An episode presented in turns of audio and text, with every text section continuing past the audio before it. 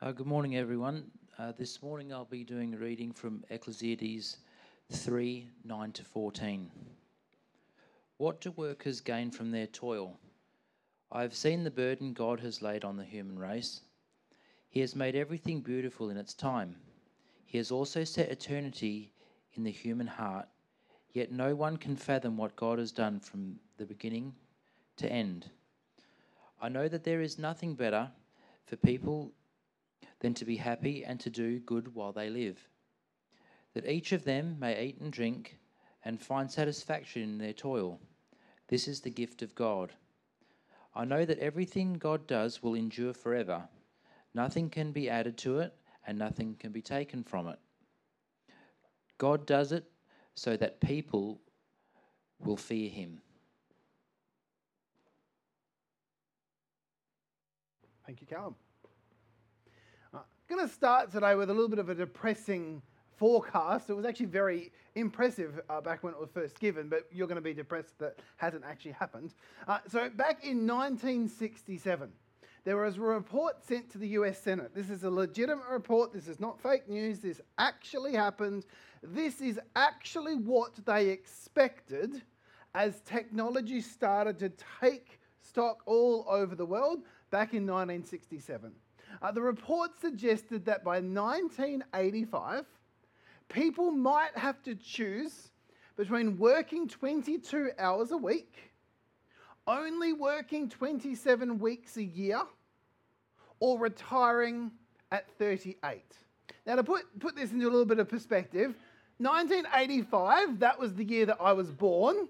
And so it definitely, we're a little bit beyond that, and I still don't see us working 22 hour weeks. Uh, some of them might work 22 hour days. That might be closer to the truth. Uh, 38, retiring at 38, to put that in perspective, I am 38 and I am not looking to retire anytime soon. That is definitely not what I'll be thinking about in the very near future. Isn't it interesting that that is what was expected? Uh, this was genuinely what was put forward as what they thought would happen because of technology coming through. Now, what actually happened? Uh, so, this is a report from 2014 uh, by the Oxford Centre for Time Use. And so, this is again, this is the report speaking, not necessarily myself, but the headline changes over the last 50 years are that women do a whole lot less unpaid work, not that they do none, but they do less unpaid, and a whole lot more paid work. And that men do quite a bit less paid work and a whole lot more unpaid work. But here's the real thing that they noted the research, but the total amount of work are pretty much exactly the same. Now, that actually might even be a surprise for some here. Might say, actually, I feel like we do more work today. Well, maybe that's the perspective. That isn't what the research showed. Uh, the research does actually show that pretty much whether you take paid and unpaid, because home work at home is still work. It may not be that you're getting employed to do it, but the floors don't clean themselves unless you have a vacuum cleaner that does itself, uh, which is great. But then you've got to make sure that works, and so then there's all the things that go with that. That actually, pretty much between the 1960s and today, the amount of work that we do is pretty much the same. And yet, I certainly would say that my perspective is that most people would say they are more tired today than they would expect to be. That actually being tired seems to be the normal state. Uh, we're continuing today just a short three week series to start the year off strong, looking at how we can cultivate our life this is that time of year where everyone sort of goes, right, it's a new beginning, new year, new me. What am I going to do different? And so, trying to help facilitate some of those decisions and help you think through what changes can you make this year? Because I think if I was to ask anyone, they would say they would like 2024 to be an improvement on 2023. You certainly don't want it to be worse than. No matter how good or bad last year was, you want this year to be better. Uh, we don't have complete control over that, but there are some areas that we can make some intentional choices, and there are definitely some areas that the Bible speaks to this. And so today we're going to be looking at resources. How do we use the different kinds of resources that we have in ways that will actually be cultivated so that this year is a better year?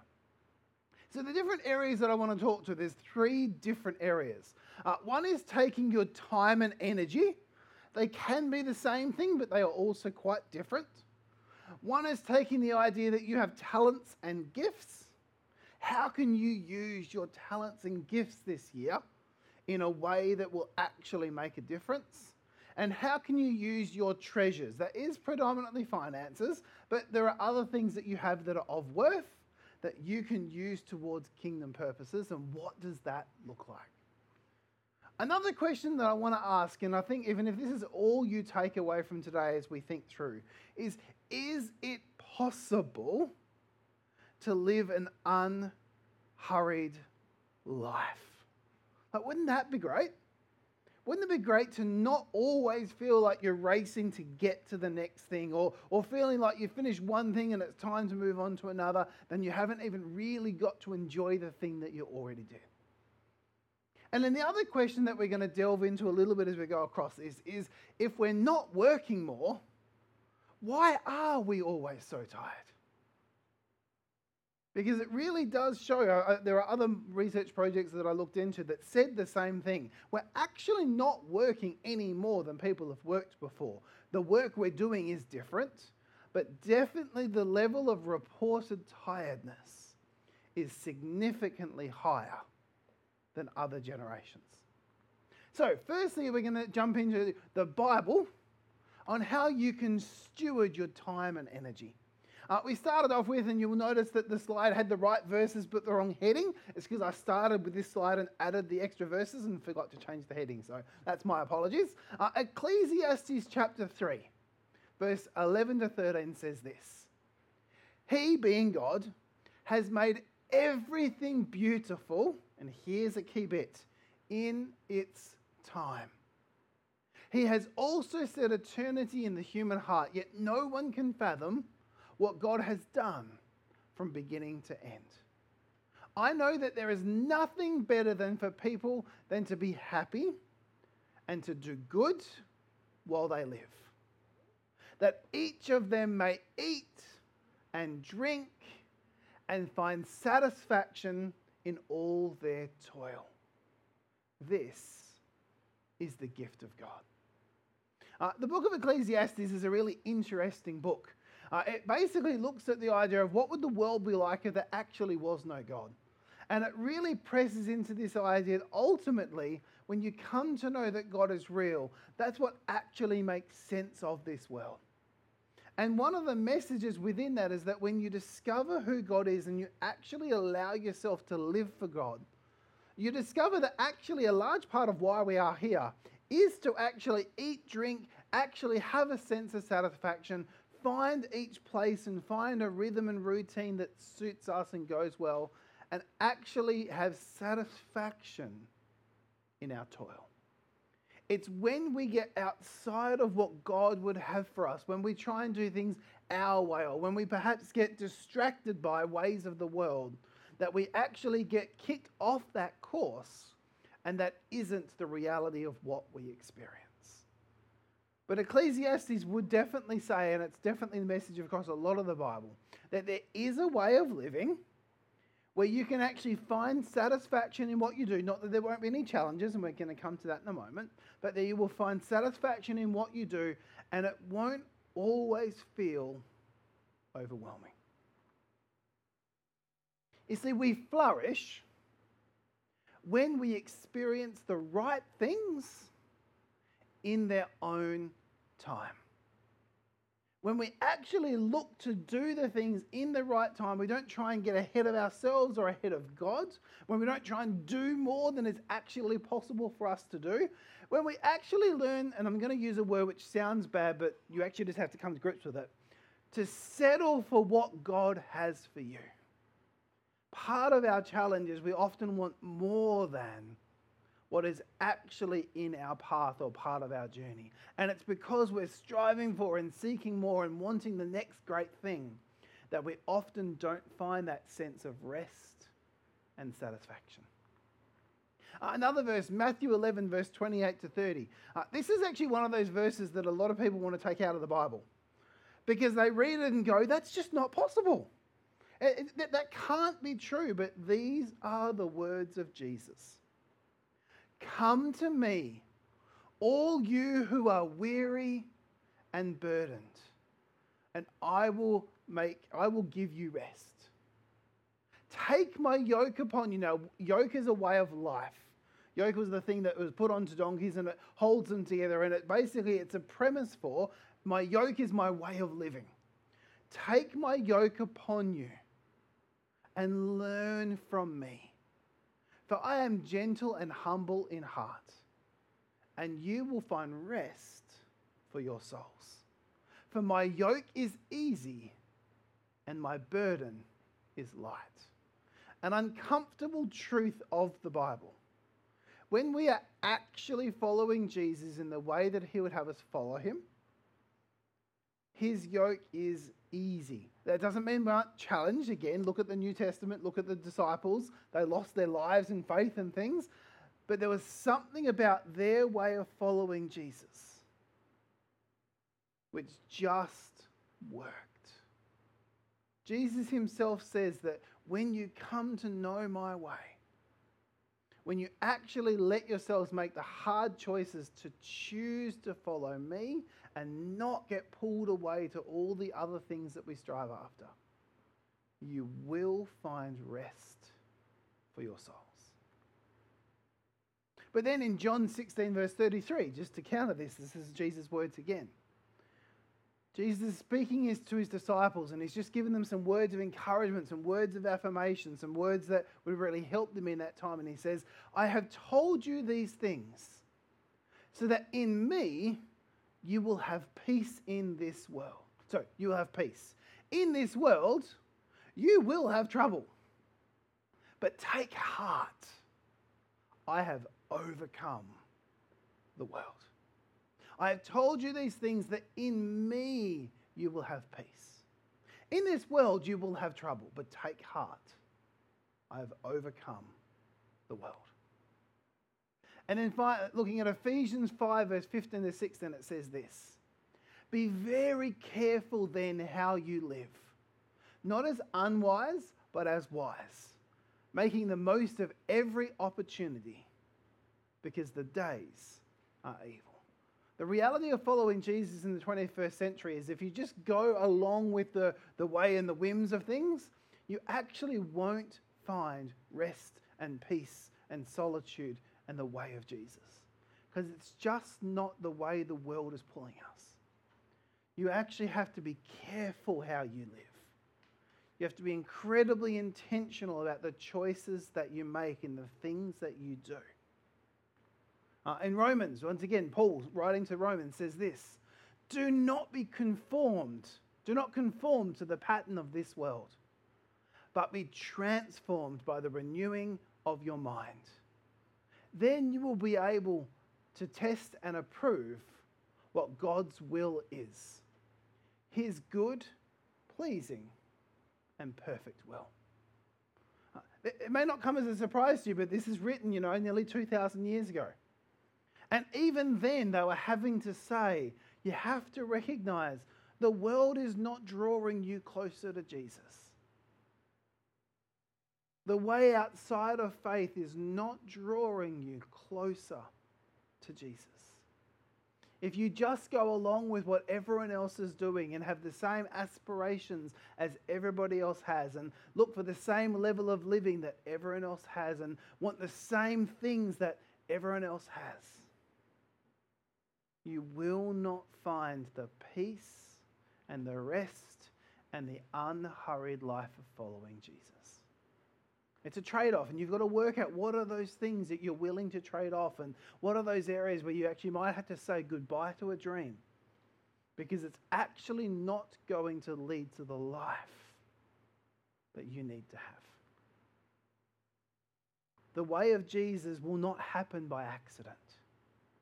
It has to be an intentional choice. Uh, so, some tips in this section on how do you cultivate your time and energy. And I alluded to this last week, and I'm going to allude to it this week, and I might even allude to it next week. You really do have to say no more often.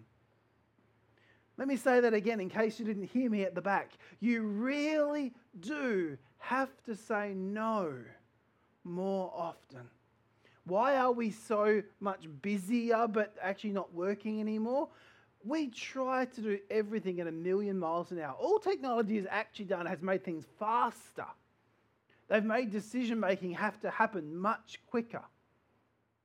You have immediate contact with anyone in the world, which is actually a whole lot harder to manage than I think we ever gave ourselves credit for. You really do have to be intentional about the things you say yes to and the things you say no to. And it's probably half the number of things you think you can say yes to. And that could be all I say, and we can probably go home now, and that would really be the main thing. But don't say no to me. Please don't say no to me. No, you'll have to say no to me as well. And that's okay. I get that. Find times to unplug and disconnect and have rhythms of what this looks like for you. Make sure you're having, this is going to be an unpopular opinion, you need a day a week that you have at least in some way an intentional amount of time, which is just downtime. They used to call it the Sabbath, this idea that you'd have a day a week, and it, just, it doesn't fit in contemporary culture. Very, very few Christians have anything remotely resembling what the Bible would call a Sabbath. And the reality is, it's actually really hard for you to actually instill that. So I don't want to make you feel even more overwhelmed with going, but I can't do that. But so find something, find a block, find a period of time, find an evening, find an afternoon, find something each week that you can disconnect, unplug, rest, read a book, puzzle, whatever it might be that you do.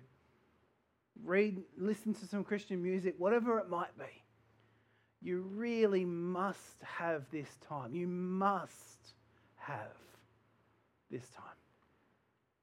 Uh, make changes in the areas that you can.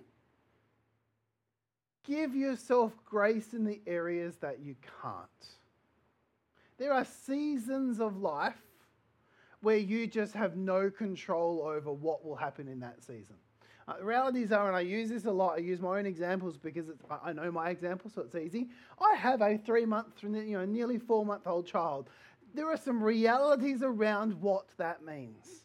And so I have to be gracious to myself when I say, you know what, I'd really love to have a 10 hour sleep tonight, and then it doesn't happen because it just can't. It's not realistic. So I'm not going to badger myself for being tired. I'm going to be tired. This is a season where tiredness is going to be part of the story.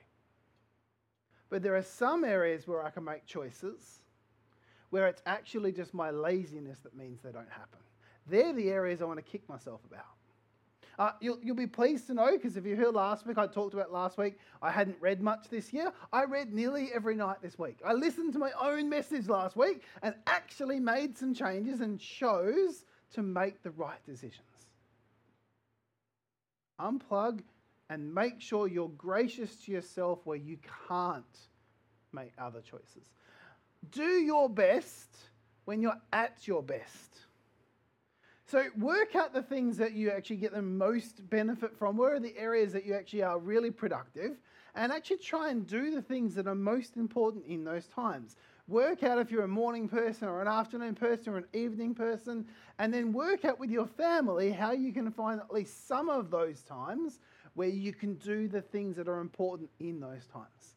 Uh, you might find that you're incredibly, incredibly productive at 3 a.m. in the morning, and that might be really strange for your family, but actually for you, it's just what the case is. All right, get up at 3 o'clock, do two hours of solid work. You might do six hours worth of work in that time. Whereas if you know the afternoons is that drudge time, you could try and do two hours of work and it takes six hours. Just don't work that. Work out what works for you, when to do it, and put as much of that in place as you possibly can. A really good book, I like to give book reviews, uh, is you can, probably can't see much of it, but it's called The Ruthless Elimination of Hurry. The Ruthless, and I mean it's ruthless. This is ruthless elimination of hurry. Don't race through this book, it kind of goes against the point. Uh, and so this is how to stay emotionally healthy and spiritually alive in the chaos of the modern world. It's by a guy called John Mark Comer. Uh, it's foreword was by a guy called John Ortberg. Any book written by either of those authors will help you in these areas. They are absolutely fantastic. If you are hurried, read this book. Don't put it on one and a half speed if you listen to it on Audible. I think it even makes a joke about that because the whole point is to slow down. It's a really, really helpful book, really challenging, and you might make one or two changes out of a hundred that it probably gives you an idea of. Spend the rest of your life working out the rest. Uh, moving on to talents and gifts. What does the Bible have to say about talents and gifts and how you can use them this year, how you can cultivate your talents and gifts? Uh, the first one I want to speak to is this for all of you who heard me say, oh, I can zone out at this point because I don't have any gifts. Uh, that is not true. So the question that some people say is, what if I don't have any gifts or talents? If you're a follower of Jesus, I mean, even if you're not a follower of Jesus, reality is everyone has gifts and talents. But specifically looking at those of you who've decided to follow Jesus, the Bible is incredibly clear. Everyone, hands up if you're not part of everyone. I shouldn't see any hands. Everyone has gifts. 1 Corinthians verse 12, chapter 12, verse 4 to 6 says this there are different kinds of gifts, but the same Spirit distributes them. There are different kinds of service, but the same Lord. There are different kinds of working, but in all of them and in everyone is the same God at work.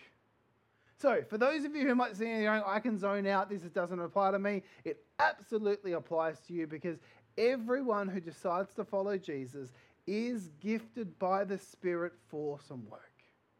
Doesn't necessarily, and we'll cover that as we go on. Uh, the second one then is why are we given gifts? So, what's the purpose behind these gifts? What does it look like? Well, actually, 99 times out of 100, or about 9 out of 10 times that the Bible is talking about gifts, it is actually about encouraging or serving others. So this is why you shouldn't feel you shouldn't be saying I don't have any gifts because the reality is you should really want to have them because it's not about you. It's actually about your capacity to bless and serve others. Uh, 1 Peter 4 verse 10 says this. Each of you should use whatever gift you have received to serve others as faithful stewards of God's grace in its various forms. This is why having a gift is not a bad thing, because it isn't about you. It really is about enabling you to be a part of serving others, which is what the church is meant to be about. Our gifts, this is another big one people ask, is our gifts natural or supernatural? Uh, I say the answer to that is actually it's completely both. Sometimes God uses a natural gift that you have and he uses it for supernatural purposes. And so you might use the same gift you have at work and it's just because you have it and it's something that you do, but actually God enables you to also use that in a faith context to bless and to serve others. Uh, an example of that for, myself is from a very young age, I've been able to speak in front of people. It's just something that I've done. Uh, my parents got me doing it from when I was very little. Do they get me doing it because I was good at it or was I able to do it because I was gifted? I'm not sure, but reality is from a very young age, I've been able to do that. Now, I did not know when I was eight years old and starting to do this at church that I was going to be a preacher one day. That is definitely not what my career path suggested at that point. But God has taken that and has used that so that I can now use that in my role as pastor. It's something that I've always been naturally inclined towards but that God can use for other purposes. However, there are times that people have part of their story and say, you know what, I always used to be awful at this, and all of a sudden I've decided that God's actually opened the door and now I can do it really well. Or some people even say, I can't do that anywhere, but get me in church and I seem to be able to do these things. It's because the Spirit is enabling you to use those gifts for His kingdom purposes. Another question, which is a really big one, is are gifts for inside or outside the church? Are the gifts given for church or are they given for other purposes? Well, actually, again, most of the time, when you read through the New Testament, the gifts are used for edifying the church. Now, remember though, from a church, from a Christian perspective or from the Bible's perspective, the church isn't a building we gather in on Sunday. The church is the people of God. And so the gifts are given for you to edify the people of God. And what's the job of the church? What is the church meant to do? The church is then tasked with promoting human flourishing. So, in actually using your gifts to encourage the church, you are therefore then actually encouraging the church to help people outside of the church flourish. So, it is both, but generally speaking, most of the gifts that are spoken to. Now, there are gifts like gifts of evangelism. That's not really something that's generally in this context. That is one that you would use when you're out and about sharing faith with those who are far from Jesus. That would be one that is actually more for use uh, beyond the gathering of the church. Generally speaking, it is actually about using these gifts in the various formats and gatherings of your local church. That means you should probably be gathering with your local church on a fairly regular basis, not just on a Sunday, but in other capacities. So you can build each other up and help each other grow and strive and live out their lives and make a difference in the world. Uh, some tips for cultivating gifts and talents. Uh, firstly, expect to have something to offer. This might just be your change this year. If you're currently sitting in a seat going, I have no gifts, here is your 2024 goal. Change your language from I have no gifts to I'm wanting to find what my gifts are. Change your own language. It's amazing how you can actually talk yourself into falsities. So the Bible would say that's not true, but you will tell yourself that it is, and therefore you'll sit there and go, I have nothing to offer. So part of your role is to actually expect it. Expect that there is something there that God would have for you to use. And maybe use this year to try and find out what that might be. Uh, the next one, and that kind of follows along from this, uh, you generally have to use gifts to discover them. Uh, if you don't, you don't know that you actually can speak in front of a crowd until you actually try and speak in front of a crowd. Now you might say, "Oh, I can't do that," but until you give it a go, you really won't know if that's actually something God would be calling you towards. Uh, there's so many other areas this would work out in, but give things a try. Rather than being your, your first perspective being, oh, I can't do that, give it a go and go from there. Uh, be open to hearing other people's feedback. So, this is the other one. Sometimes there is the problem where someone thinks that they have a gift and they really don't. They really don't. So, be open to other people's feedback. If they come to you and say, yeah, probably not. Like, okay, maybe you know, maybe let's just give it another go and try. And maybe I'll give you some coaching. So it may not be a no straight away. It might be, maybe we can work on that but be open to it. So don't be afraid if someone comes to you and says, actually, all right, yeah, probably not. Let's try this. Because it's meant to be about the church helping each other work out what these things look like. Uh, remember, some gifts are natural, some gifts are not. Don't only stick to what you've been comfortable with you may not discover any of those gifts that God has for you for a particular context or a particular place because it might be something outside your comfort zone and it might be something you would never do anywhere else. But actually, God has something for you in those areas for His church. So sometimes let yourself step outside those comfort zones. And hey, worst case scenario, you prove that you're right and you shouldn't be doing it. And that's okay. Then you can sit back into that comfortable zone again. But give it a go. And hopefully you're amongst friends so that you can actually be okay with it when that happens. Uh, also, I actually do, I do advocate that spiritual gift inventories can be helpful. So I'm not a blanket, don't use them.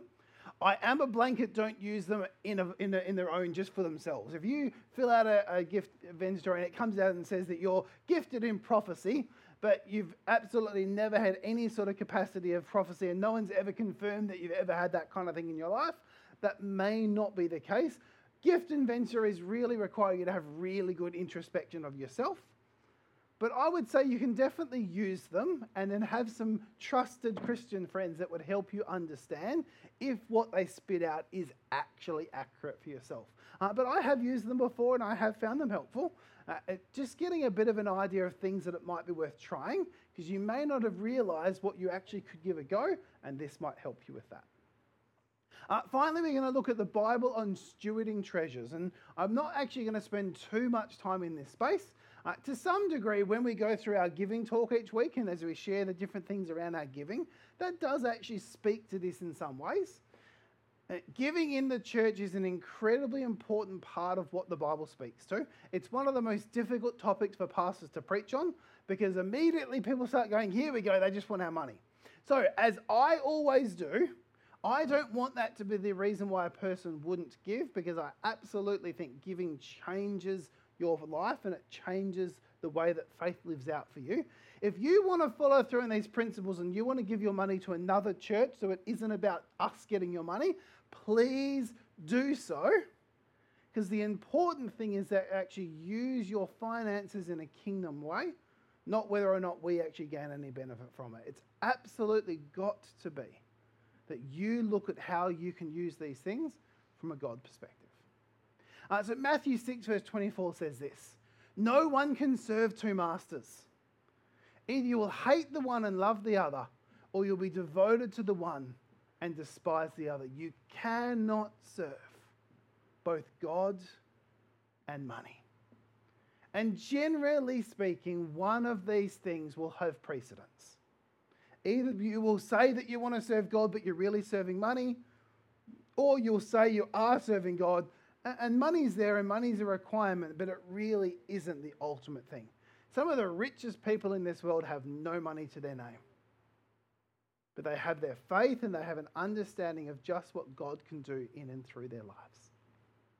Uh, Matthew 6 for 33 says this. And again, this goes against our contemporary way of looking at things. Seek first his kingdom and his righteousness. And all these things, that's the things that we need to get by. Not all the things we want, but all the things that we need to get by will be given to you as well. And here's the other catch to that sometimes you have to let the kingdom actually support you, sometimes you have to let the kingdom help you. Christians are really bad at receiving help from others. They're very happy to give it, they're very happy to support, but if they ever find themselves in a position where they actually need some help, oh no, no, I don't, I'll be okay. God will provide. Well, God's going, I'm providing for you. Now let them have it. But that's just what happens. The church is meant to come around and be that provision and be that support. And yet, so often, we're not willing to receive it because we're too proud and we want to do it ourselves. And it's just not what the Bible teaches. Here's the other catch all your treasures, all your finances, everything you have of value from a money or even a worldly sense. It actually all belongs to God. And all of it should be used towards kingdom purposes. You don't just give 10% and go, right, now that 90%, here we go, let's see what we can do. And that's what I don't teach tithing. I don't think that's what the Bible teaches. It taught it for a period of time and it had a perspective. And I do think 10% is a good guide. That's certainly what I advocate. But that doesn't then free you to go and say, right, 90%, let's go buy that boat. Because maybe the boat isn't actually what God would have for those finances. Well, maybe it is. That's between you and God. Uh, giving is a discipline. 2 Corinthians 8, verse 7 and 12. But since you excel in everything, in faith and speech, in knowledge, in complete earnestness, and in the love we have kindled in you, see too that you excel in this grace of giving. And then if the willingness is there, remember, if the willingness is there, the gift is acceptable according to what one has, not according to what one does not have. Don't beat yourself up about what you can and can't give, but give what you can with a generous heart and a generous spirit and use that towards God's purposes. Where's your heart at with regards to giving? And what's your next step in that space? Uh, a few questions for cultivating finances. The first one Do you need to see a financial advisor? Please don't think as a Christian you have to work this out yourself. And I'll also tell you, don't just go and talk to your pastor, whether you're here and talking to me or someone else. I, am fairly cluey on a lot of things, but I am not a financial expert. I can give you ideas about what the Bible will say, and I can help you think through it from a faith perspective and it may well then be that you need to go and talk with someone who understands money. Hey, it's great if they're a Christian as well, so they can understand where you're coming from and they don't look at that line item of giving to the church and say, yeah, get rid of that one, that's not going to serve you. But you may need to actually go and see a professional to help you think through your finances. Please do so if that's something you haven't done that you think would be helpful. Uh, do you need to say no to a dream? That you actually can't afford.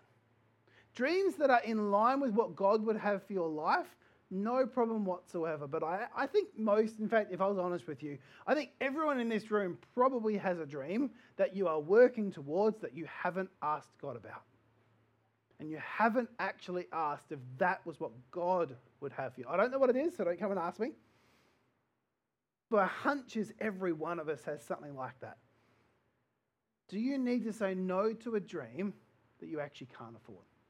Are your financial priorities aligned with kingdom priorities? And making sure that everything you're looking at from a financial perspective is actually how do you go further in your faith? And how are you helping the least of these in your financial decisions? That is littered throughout the Bible, that the least of these, and if you live in Australia on minimum wage, you are in the top 10% of wealth in the world. If you live in Australia on minimum wage, you are in the top 10% of wealth in the world. It's quite an eye opener when we think about it. The last question that I'll ask here is this something that you've been just putting off and putting off and putting off and putting it into the too hard basket? Is this the year that you actually need to make some changes in this area and just start to be faithful in your giving? Do you need to repent that this has just been too hard and I, will get to that. I'll get, oh, when I get this much, or when I get to there, or when we get this built, or when we get that done, or when that happens, there's always something else that you can kick it down the road.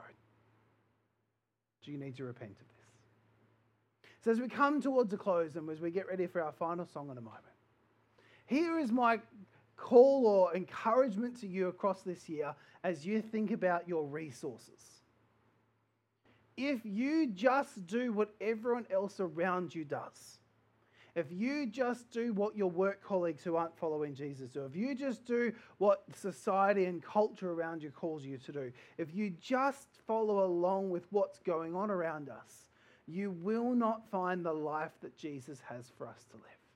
So be intentional with how you view and use your time your talents, and your treasures this year. You will thank yourself. Future you will be really excited on 31st of December 2024. You will be jumping for joy that you actually did that. You got there this year. Or maybe you might go, okay, I took a step towards it. There's still many steps to go. And that's okay. Be intentional with how you. And what did I say before? Say no to many, many things. Let's pray. Uh, Father, we thank you for a new year. We thank you for the opportunity that we have to just take stock and just take some time and to be intentional with what you have given us. We pray you would help us to make some hard choices. We pray you would help us to find areas to make some adjustments and find the ways that we need to say no.